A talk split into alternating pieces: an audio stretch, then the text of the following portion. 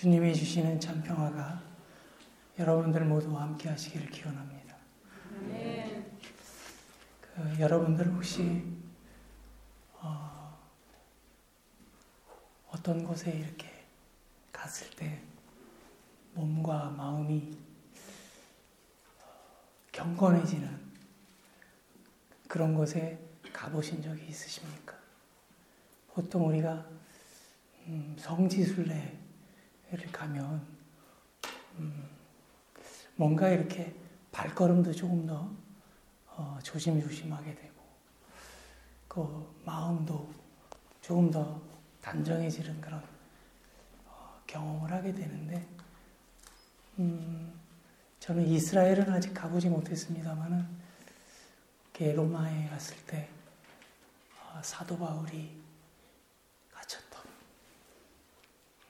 그 감옥 그곳에서 어, 있었던 그 바울을 생각하면서 제 마음이 굉장히 경건해지고 어, 사도 바울의 삶을 돌이켜 생각해 봤던 그런 경험이 있고요.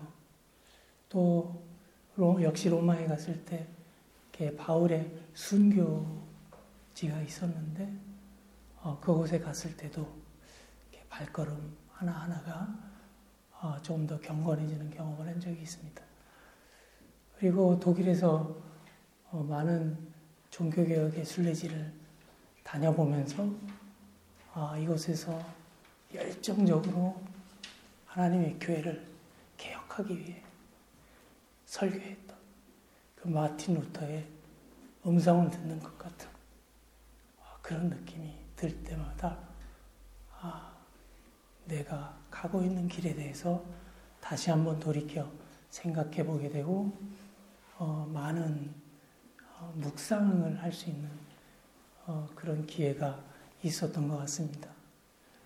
어, 제가 늘 가보고 싶은 곳이 또 있어요.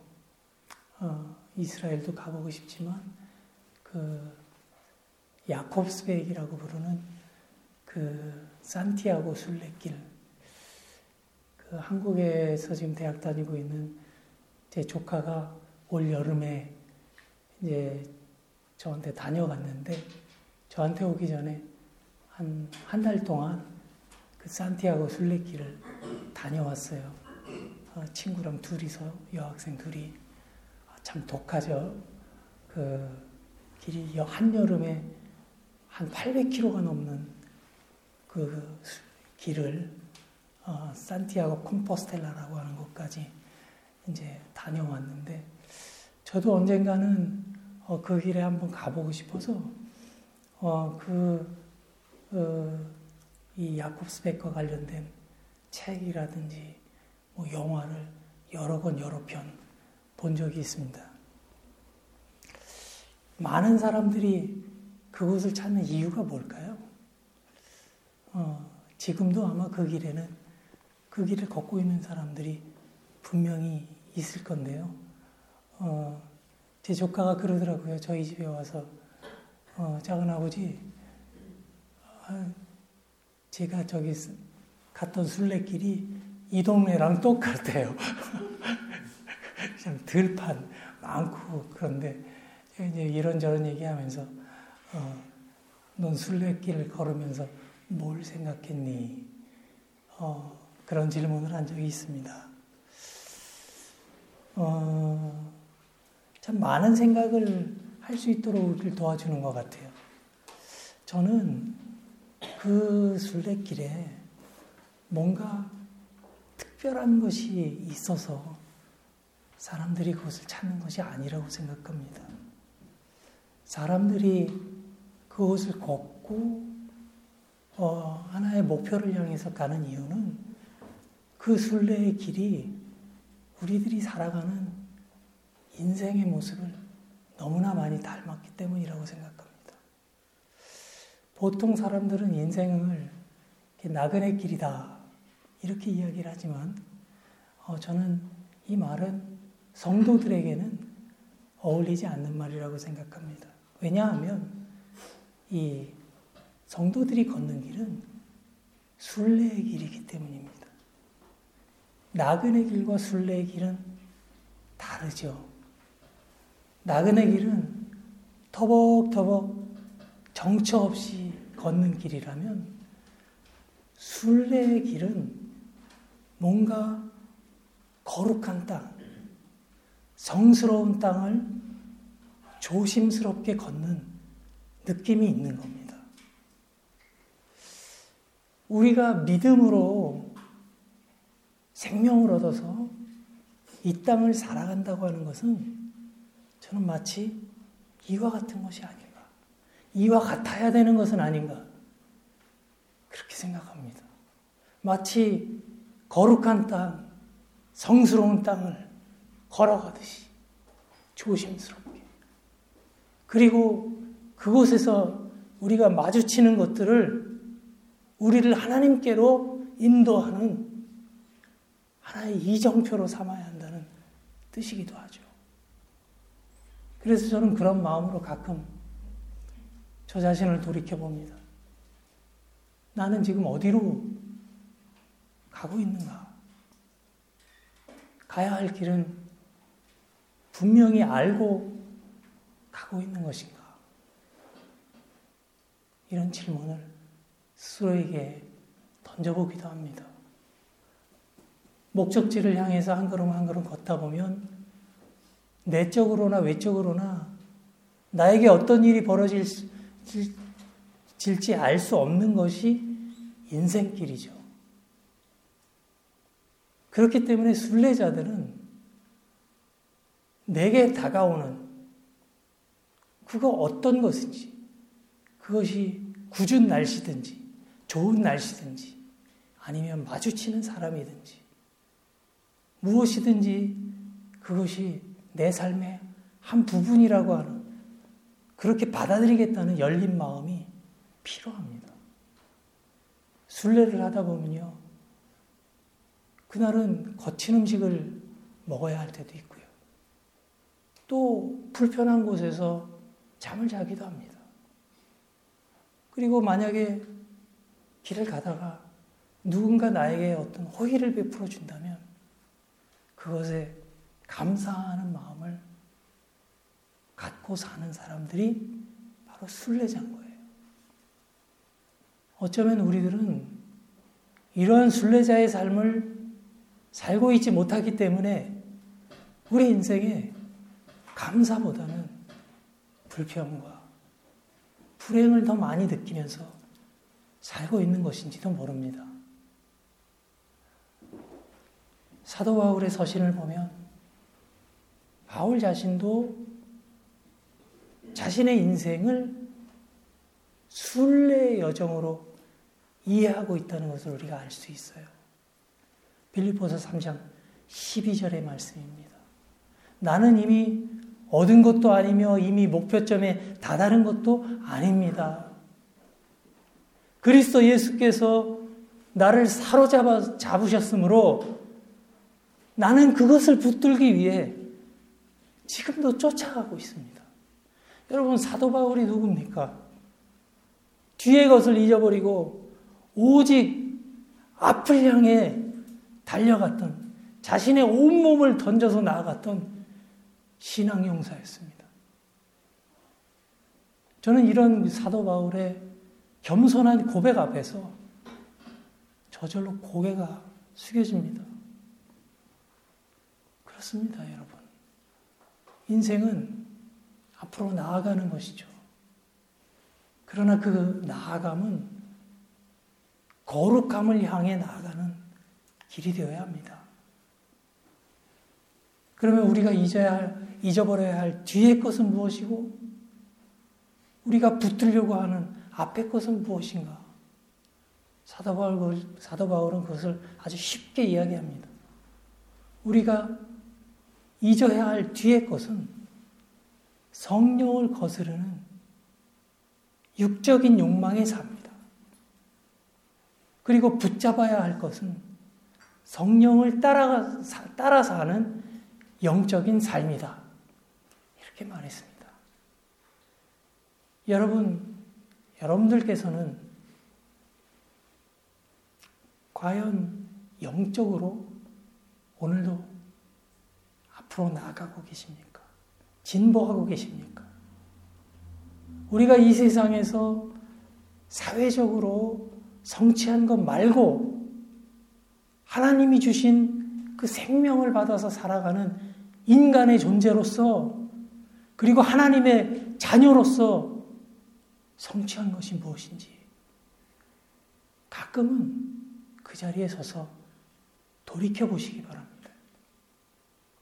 내가 영적으로 진보하고 있는지 체크할 수 있는 좋은 방법이 있어요. 내가 만나고 있는 사람들과의 관계 속에서 내 모습이 어떤지 생각해 보면 됩니다. 여전히 쉽게 화내는 사람인가? 또 조금만 어려운 일을 만나면 쉽게 좌절하는 사람인가? 나 자신을 돌이켜보고 성찰하는데 게으르고 또 혹시라도 나보다 못한 사람을 만나게 되면 그 사람을 마음으로 무시하고 또 자랑하면서 살고 있지는 않은가. 다른 사람을 존중하는 마음이 부족하고 또 때때로 충동적으로 말하고 행동하고 있지는 않은가. 만약 우리의 모습이 그렇다면 우리가 예수 믿은 세월이 아무리 길다고 해도 우리는 여전히 육에 속한 사람들인 겁니다. 질문을 좀 바꿔보겠습니다. 여러분들은 얼마나 넉넉하고 자비로운 사람들이 되어가고 계십니까? 다른 사람을 바라볼 때 여러분들은 얼마나 따뜻하게 보고 계십니까? 이전보다 더 마음이 고요하고 또 관대해졌습니까? 이전보다 조금 더 남을 배려하면서 살고 계십니까?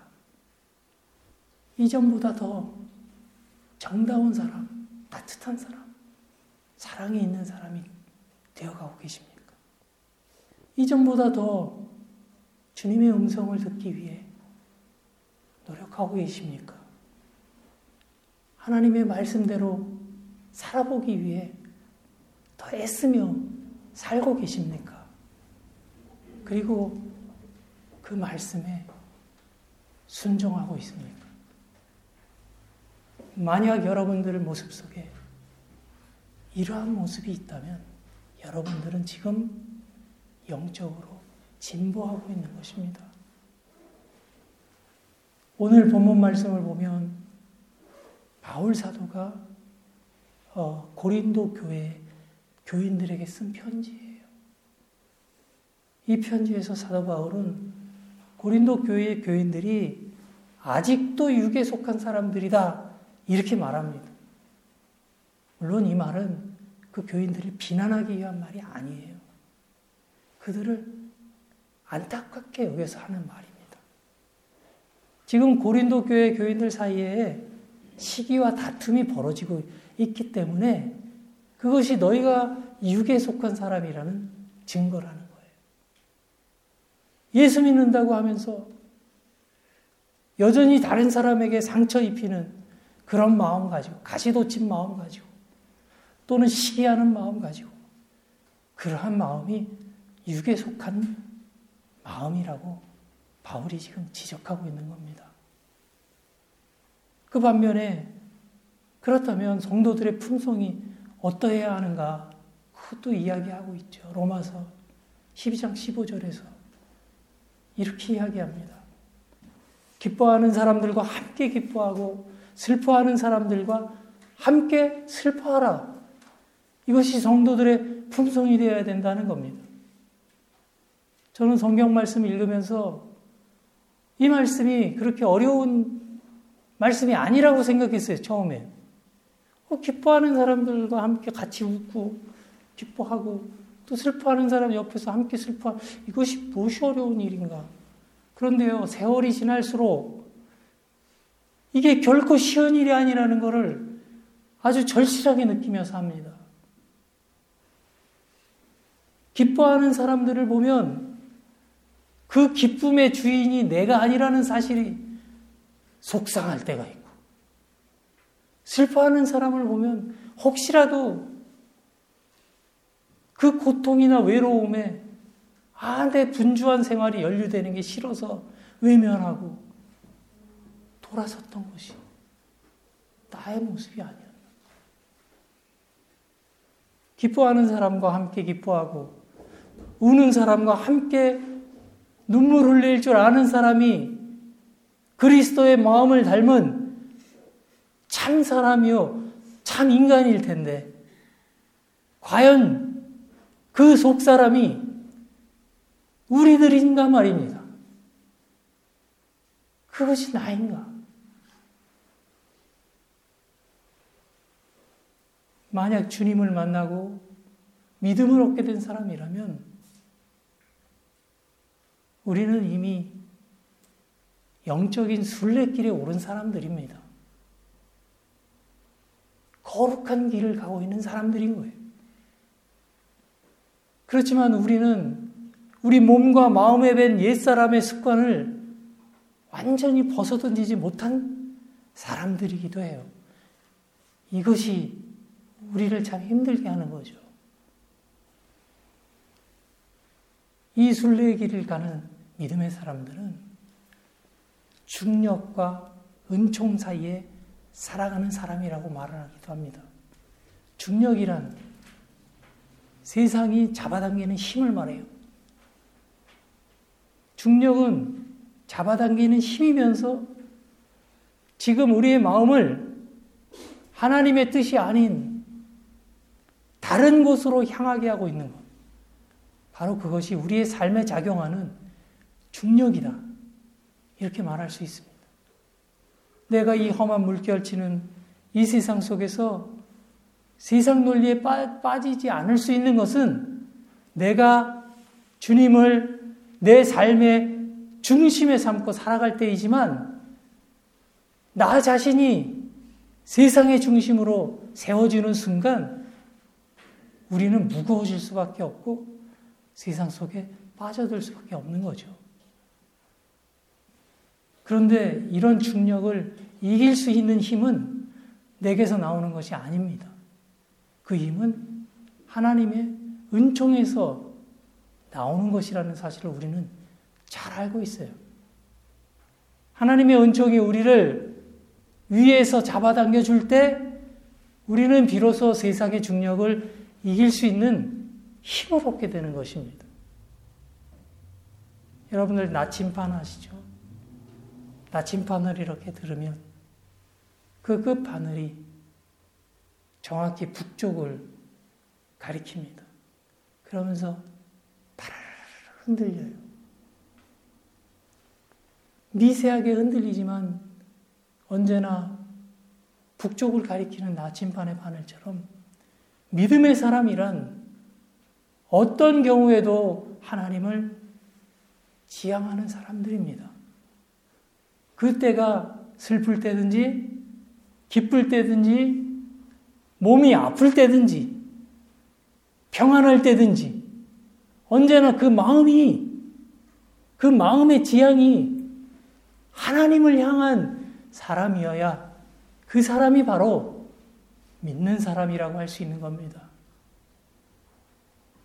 우리가 살아가는 세상의 현실을 대할 때도 마찬가지예요. 여러분 세상에서 얼마나 우리가 이성적으로 상식적으로 이해할 수 없는 일들이 많이 일어납니까? 지난 몇 달 동안 우리 한국의 많은 국민들이 분노하고 힘겨워했던 이유가 뭐예요? 이해가 되지 않는 일들이 일어나고 있으니까. 그게 이유죠.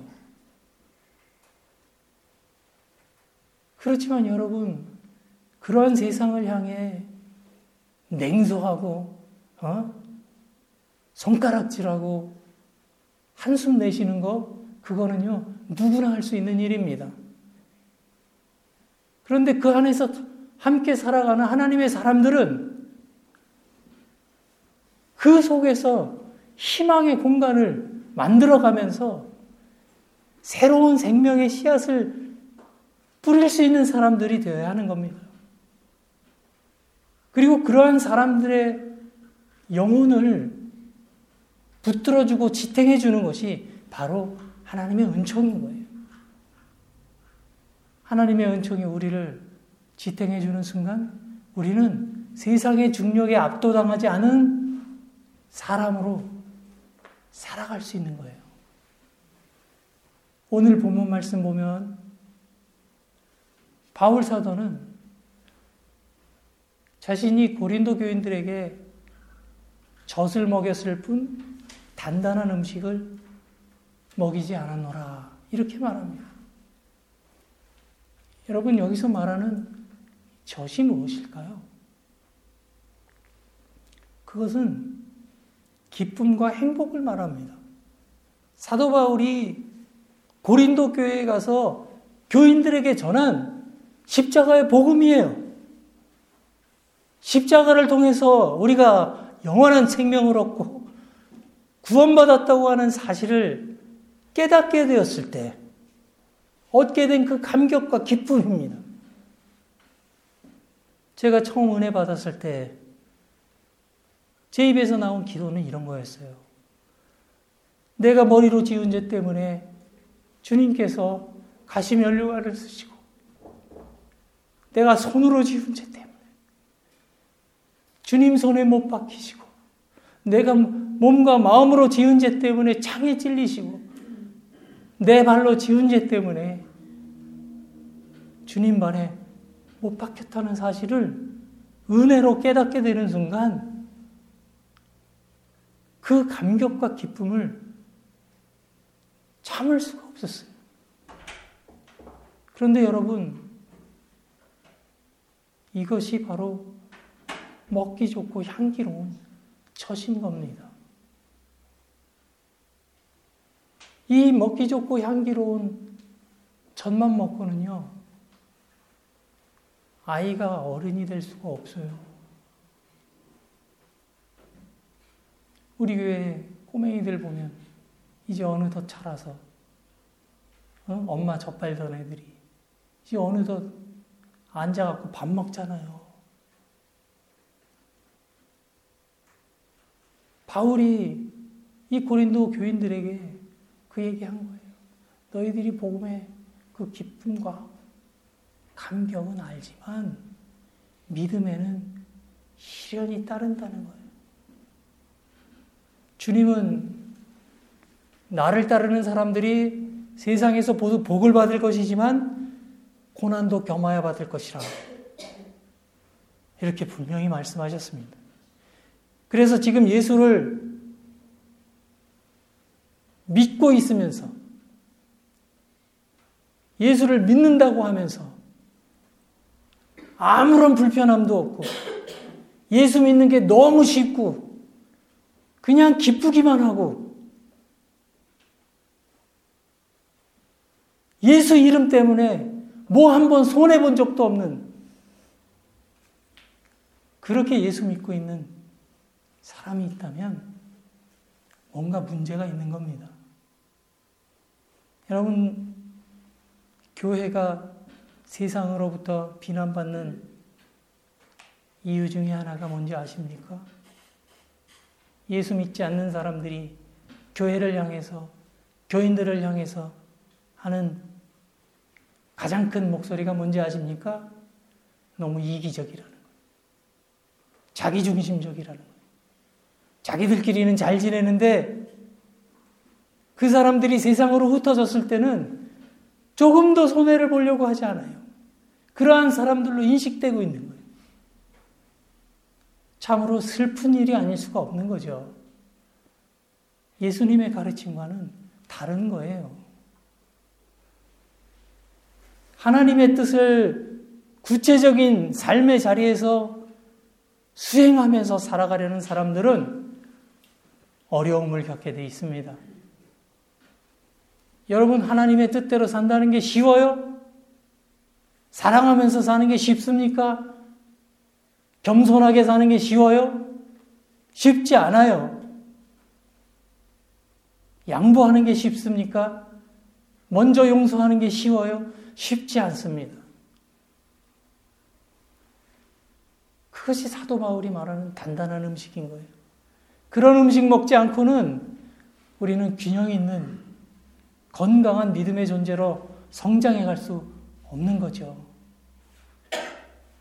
저는 이 신앙생활이라고 하는 것은 하나님의 말씀에 육신을 입히는 과정이다. 이렇게 정의 내릴 때가 있습니다. 말씀에 육신을 입히는 거예요. 누구의 육신입니까? 우리의 육신이죠. 어떤 말씀이 내게 은혜가 되는 말씀이 있다면 그걸 내 삶으로 살기 위해서 애쓰며 노력하는 겁니다. 내가 고백하는 신앙을 내 삶으로 생활로 가정에서 사회에서 이웃과의 관계 속에서 살아내려고 하고 더 나아가서 예수님이 이루시고자 했던 그 하나님 나라의 꿈을 이루기 위해 헌신할 때 그것은 참으로 힘겨운 일이지만 여러분 그 열매는 너무나 달콤한 것입니다. 삶이 건강해지고 우리의 영혼이 복돼요. 그리고 우리의 마음을 짓누르는 어둠이 사라집니다. 바로 이것이 하나님이 우리에게 주시는 선물이에요. 그때 찾아오는 평안이 바로 세상이 줄 수 없는 평화인 것입니다.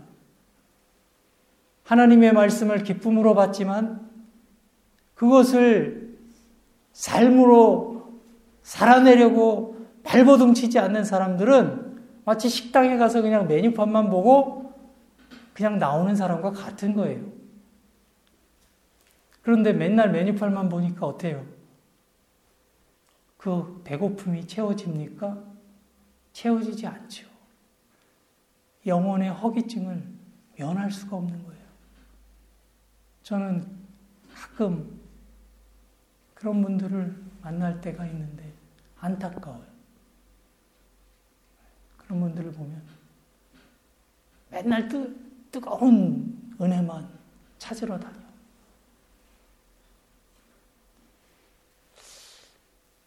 자신의 신앙 고백을 삶으로 번역해, 번역하기 위해서 정말 치열하게 노력하지 않을 때 우리는 시기와 다툼 속에 빠져들기 쉽습니다. 내가 옳으니 내가 옳으니 시비 가리려고 하고요. 내 편 내 편 가르면서 서로를 상처 입히고 그러는 사이에 하나님의 이름으로 다투는 그 무리 속에 하나님의 영광은 다 사라지고 마는 거예요. 지금도 수많은 교회 현장에서 일어나고 있는 현실이기도 합니다. 바울 사도는 교회 안에서 교인들이 뭐 바울 편이니 아볼로 편이니 서로 다투는 것을 아주 침통하게 생각했습니다. 그래서 아주 유명한 밭의 비유를 들려줍니다. 아볼로든 바울이든 하나님의 밭을 가꾸는 일꾼일 뿐이라는 거예요. 바울이 심었다면 아볼로는 물을 주었을 뿐이고 그 밭에서 식물이 자라게 하시는 분은 하나님이다. 심는 사람과 물 주는 사람의 역할은 다르지만 그들은 모두 하나님의 일꾼이라는 점에서는 하나라는 거죠. 그렇기 때문에 우리는 하나님의 밭에서 다른 역할을 하는 사람들에 대해서 고마워해야 한다. 이렇게 바울 말합니다. 내가 할 수 없는 일을 대신해 주는 사람이기 때문에 그렇습니다. 이처럼 바울은 오늘 본문 말씀에서 하나님의 일을 위해 부르심받은 사람들을 하나님의 동역자라고 부르고 있습니다. 여러분, 하나님의 동역자 라는 이 말이 여러분들에게 어떻게 들리십니까? 우리가 조금 솔직하다면 참 부담스러운 말씀이죠. 하나님의 동역자라니요. 감히. 그러나 사도 바울은 믿음의 형제들을 향해서 그렇게 부르고 있는 거예요. 하나님의 동역자. 여러분들도 그런 하나님의 동역자들이신 줄 믿습니다. 여러분 물론 이 하나님의 동역자라는 말을 잘못 오해하면 안 됩니다. 우리가 하나님의 동역자가 돼야 되는 거지 하나님이 내 동역자가 되, 되면 안 되는 거예요. 동역자가 무슨 뜻입니까? 한 가지 뜻을 위해 함께 일하는 사람을 동역자라고 그러죠. 그렇다면 하나님의 동역자가 되려면 하나님이 하시려는 일을 알아야 동역을 하는 거잖아요. 그런데 우리는 하나님의 뜻과는 상관없이 하나님을 내가 하려는 일의 동역자로 삼으려고 할 때가 많다는 말씀입니다. 내 욕심과 욕망이 잔뜩 묻어 있는 기도 제목 가지고 하나님께 도우심을 구할 때 바로 우리의 모습입니다. 내 삶에 내려놓음도 없이 헌신도 없이 하나님의 뜻을 구하려는 그 기다림의 인내도 없이 말입니다. 우리의 기도가 그렇고 우리의 삶이 그럴 때가 참 많습니다. 우리가 하나님을 믿는다고 하면서도 늘 비틀거리며 살아가는 이유가 거기에 있을지도 모릅니다. 하나님의 동역자란 하나님과 함께 멍해를 짊어진 사람이라는 뜻이기도 합니다. 여러분 성경 말씀을 잘 읽어보세요. 하나님은 당신 혼자 뭔가 일을 이루신 적이 없어요. 하나님은 늘 당신의 사람들과 더불어 함께 당신의 역사를 이루어 오셨어요. 하나님은 우리와 더불어 당신의 일을 이 땅 위에 이루시기를 소망하십니다. 여러분, 하나님의 일이 무엇이겠어요? 십자가입니다. 우리를 자유케 하는 그 십자가의 복음이에요. 십자가에 달리신 예수 그리스도의 사랑입니다. 우리가 교회 공동체를 이루고 있는 것도 바로 그 때문이고 우리가 예배 끝나고 함께 식탁에 교제를 하는 거. 또 설거지 하면서 봉사도 하고. 그러한 이유가 우리가 서로 서로 외로움 달래기 위해서 그냥 모여 사는 것이 아니라 그 공동체 안에서 주님의 사랑을 체험하고 그 사랑 가지고 세상으로 나가서 예수님의 향기를 풍기면서 살자고 우리가 이곳에 모여서 예배 드리고 있는 것입니다. 저와 여러분들은 지금 하나님의 일을 하고 있는 사람들입니다. 하나님의 동역자. 이 얼마나 가슴 떨리는 부르심입니까? 사랑하는 유로룩스 교회 여러분, 여러분들의 바로 하나님의 동역자라는 그 사실을 잊지 마시기 바랍니다. 우리 인생이라는 거, 저 높은 곳을 향해 끝없이 나아가는 오른길이요. 하늘을 향한 순례의 길입니다. 우리는 지금 사순절기를 지내고 있습니다. 사순절은 깊은 겨울을 지나 이제 봄으로 새 생명이 움돋는 봄으로 향하는 것처럼 예수 그리스도의 삶을 통해 우리 자신들을 돌아보고 더욱 성숙해지는 기회가 되어야 되는 것입니다. 일상의 모든 순간에 주님께서 우리에게 맡기신 이 거룩한 소명을 가슴속에 간직하시면서 거룩한 땅을 걸어가는 순례자로서 여러분들의 인생길을 걸어가시 걸어가시기를 주님의 이름으로 간절히 기원합니다.